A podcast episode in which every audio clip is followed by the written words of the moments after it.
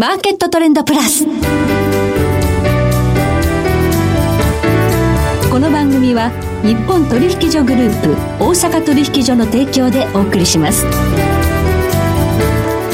皆さんご機嫌いかがでしょうか？大橋ひろ子です。コモディティ、日経平均先物などデリバティブ取引の最前線の情報をピックアップ。え今日は金融貴金属アナリスト亀井浩一郎さんをスタジオにお迎えしております。亀井さんこんにちは。今日はどうぞよろしくお願いいたします。えー、昨年8月に高値をつけてからゴールド価格下落が続いていたんですが、はい、この新年度4月に入ってから少し値動き変わってきましたね。そうですね、はい、ちょうど3月にえー、2回、まあ、前半と月末に、えー、1700ドルを割れると、はい。まあ、1670から80ぐらいまで、はい。えー、売られたわけですけども、はい、ちょうどそこがね、あのー、2番底のような感じになって3月末が W の形になって反発してきてるので,、でまあ、1850というあ1750の心理的な節目も超えたということで、まあ、まずはまあとりあえずは1800ドル狙う位置にいるという感じですね、それにしましてもちょっとこうこの年明けからの下落きつかった印象ですよね。そうですね。あの、まあ、特に先物市場で2月だけで、はい、あの210トンもあのロングの手仕舞い買いたての手仕舞いが起きて、はい、同時に金の ETF が84トン売られて、はい、1か月で6.6%の下落とい。うことが起きたんですね、はい、で3月も同じように、まあ、先物は69トンまた売られて、はい、ETF の方が107トンも売られると。ETF 結構ね。売られたんですよ。はい、ただね、その ETF 売りを、まあ、いわゆるそのアジア中心とした新興国の一般がね、はい、あの、現物を買うっていう形で買い支えたような形になって、それが4月に入って、はい、まあ、長期金利がやっぱりアメリカの長期金利10年債利回りが落ち着いたこともあって、はい、うんあの ETF の売りが減ってきてるんですよ。はい。はい。全般的にね、ちょっと落ち着いてきましたね、ETF の売りも自体が。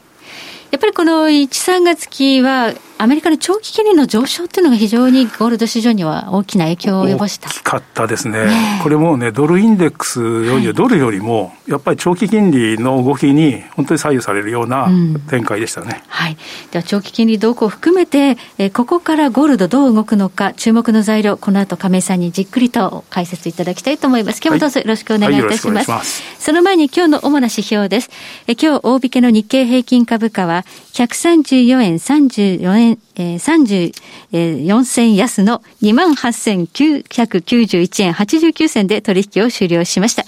え、そして今、代償の日経平均先物夜間取引がスタートしています。え、現在、28,960円で推移しています。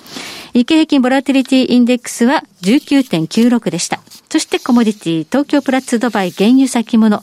えー、21年9月ものは日中取引の終値で800円高の41,860円でした。そして国内の大阪金先物取引22年2月切りは日中取引の終値で33円高6,202円となりました。ではこの後亀井さんに詳しく伺っていきます。マーケットトレンドプラス。まずはここでセミナーのお知らせです。日本取引所グループ大阪取引所では4月28日水曜日午後7時から投資家の疑問に講師が回答、株オプを使った一歩先の株式投資塾と題しましてウェブセミナーを開催します。講師はシンプレックスインスティチュート安藤のぞみさんです。定員は300名、参加は無料となっています。詳しくは日本取引所グループのトップページから JPX からのお知らせ、セミナー、イベント情報をご覧ください。また、大阪取引所の北浜投資塾ウェブサイトでは、先日私、大橋弘子がナビゲート役を務めました、金プラチナセミナーのアーカイブがアップされています。その他にも過去のセミナー、動画が掲載されていますので、こちらもぜひ合わせてご覧ください。さて、今日は金融貴金属アナリスト亀井浩一郎さんにお話を伺っていきます。さあ、ゴールド価格、この4月以降少し値動き変わってきたということなんですが、はい、えー、この1、3月の金利の上昇というのはやはりアメリカの財政というのは非常に大きかったと思うんですが、はい、バイデン政権スタートしたということで、特に今週注目の材料がありますね。そうですね。ちょうどあの、4月29日で政権発足100日と、はい、いわゆるメディアとの蜜月期間が終わるというね。ハネムーン期間とか言いますよね。よねあまり攻撃をしないというふうに言われるんですけど、はい、ただこの間にやったことはもう本当にその目白押しになってて、はい、そのやっぱりここまで駆け足でいろんなことをやってきましたよね。で、今週、まあ、ちょうど施政方針演説をやると。これ本来であれば2月ぐらいにやるのが一般的なんですけど、ね、そうなんですよ、ね、遅れてるんですよね。そう、なんでこんなに遅れてるんだっていうね。はい、うん、多分これね、計画的じゃないかなと。計画的にまあ、これから4年間の、まあ、方針、ないしは今後1年間の方針を言うときに、はいこれだけの実績を積んで、はい、あのいろんなことやりまして、まあ、ワクチンだけではないんですよということをどんとこう実績を作った上で、はい、えー、今回、まあ、いわゆるそのアメリカンファミリーズプランだとか、はい、その前にアメリカンジョブズプランといわれるインフラ投資の話とかありましてね、はい。はい、こういうものをやっぱりお金のかかる、だからまあ増税の話なんかもあるですし、えー、ある面ではそういうその、実績を携えて施政方針演説に臨んで、はい、である面でのそれこれに伴った説得力を持った上で増税プランなんかもまあ、披露するような流れなんでしょうね。うはい。この矢継ぎ早にいろいろなことを決めてから施政方針演説に臨むのではないかということですが、はい、だいぶやっぱトランプ政権からの揺り戻し的な発表がありましたよね。そうですね。そのトランプ政権下で大統領令をね、かなり覆しましたよね。それを覆す大統領令出したっていうようなことで、はい、あの、相当ひっくり返して、もう180度違うんじゃないかみたいなね、うんはい、ことを言われてるわけですけども、はい、これ、やっぱり背景に、民主党内に相当のその危機感があったと思うんですよね。危機感危機感。はい、というのは、これだけまあ、あれだけそのアメリカ自体が分断されたわけで、選挙でね、えー、何があっても、やっぱり半分は自分のその反対者みたいな感じになってましたし、はいはい、それとね、やっぱりバイデンさんというのは、あのオバマ政権の副大統領ですから、はい、オバマ政権時に失敗してるわけですよね。ちょうどあの時に国際金融危機、つまりリーマンショックの後に、いろんなことあって、で、あの、要するに経済対策よりも、オバマケアという、はい、そういう国民皆保険制度に力を入れて、どーんといって、はい、これ失敗しちゃって、はい、で次の中間選挙で負けたんですよね。だから今回、もう中間選挙来年でしょ？はい、で、かろうじて上院なんか半分なんだけども、これを維持しないとね、はい、何もできないですから、はい、しかもその分断されてるわけです。そうですね。だからそのためには、あこれだけやっぱり危機感の中でこそ、いろんなことがこう、矢継ぎ早にパリ協定復帰したりね、はい、はい、その人権問題をちゃんと取り上げてみたりとい。うことで動きが出ました。それで、あとは家計にダイレクトにまあ給付金配るという財政支出も決めたということですね。これもね、あの、一人1400ドルという、うん、あの、まずそれはもう本当、民主党単独で決めて、で、これはその、本当支持率上がりました、あれね。はい、あの、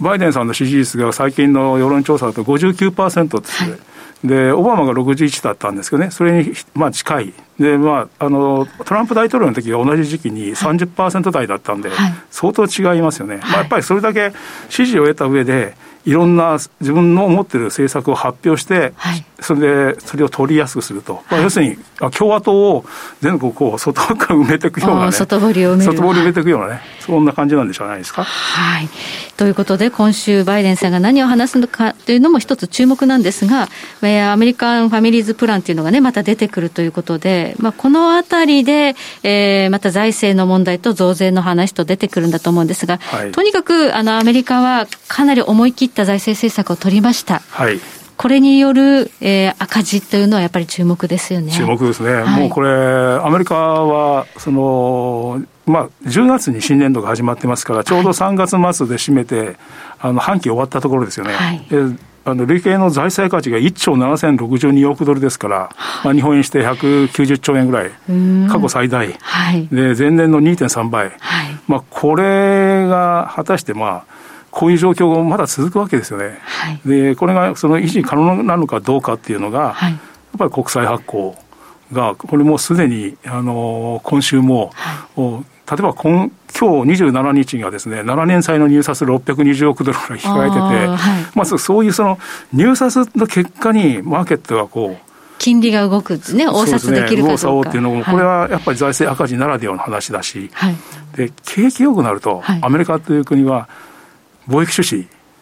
赤字になるんです、赤字が膨らむんですよね。結局なると、外からたくさん買い物しちゃう国なんですね。そうです。はい、だからもうこれ2月時点までの数字ですけど、うん、単月でね、はい、もう700億ドルっていう形で、これも過去最大。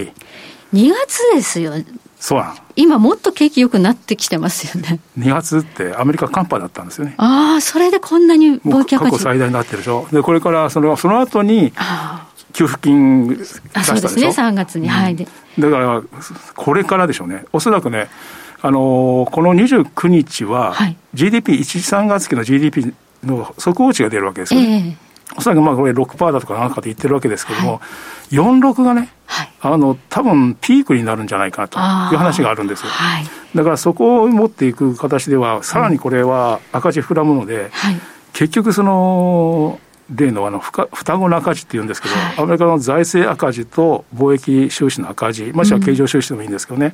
これが膨らむっていうのは、これはもうバイデン政権ではもう、もう避けられない、大命題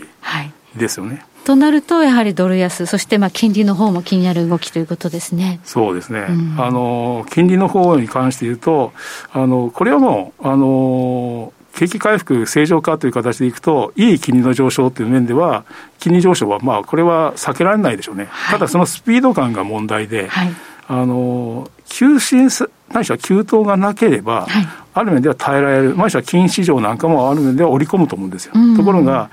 それがね、あの急進、ないしはこれは悪い金利の上昇という形で、はい、国債入札結果があまり芳しくなくて、うん、あの売られるなんて話が一番避けたいパターンですよね。はいということで、まあ、金利が上がっていくのは緩やかであれば全く問題ないということで、うん、株式市場を見ればそうですね、現状、えー、最高値更新というのが続いています。はい、ただ、この株式市場も、ただ上値が少しこう重くなってるような印象はありますね。あの、相当ね、はい、その、要するに経済正常化だとか、ワクチンのまあ拡大っていうのはもう、うん織り込んでいるのはもう間違いないですね。それは高決算発表した後に売られる銘柄がここに来て続出してますよね。はい、ね。だから、まあそれはちょっとやっぱり、うん、なんとなくそのか、その、循環物色で回してきたんだけども、ちょっとこう、その矛先がこう行き詰まってきたのかなというイメージですね。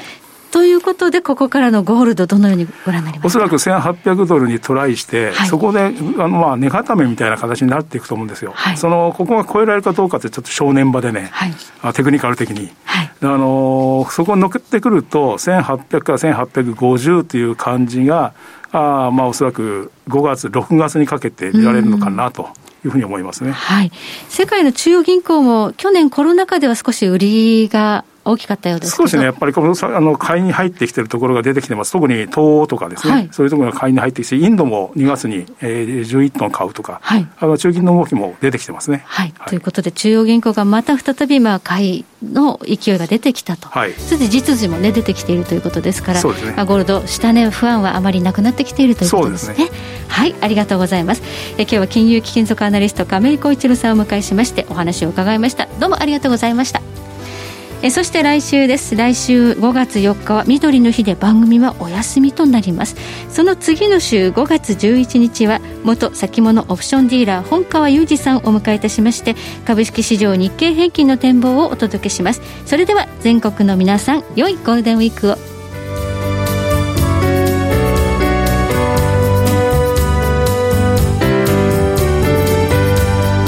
この番組は日本取引所グループ大阪取引所の提供でお送りしました。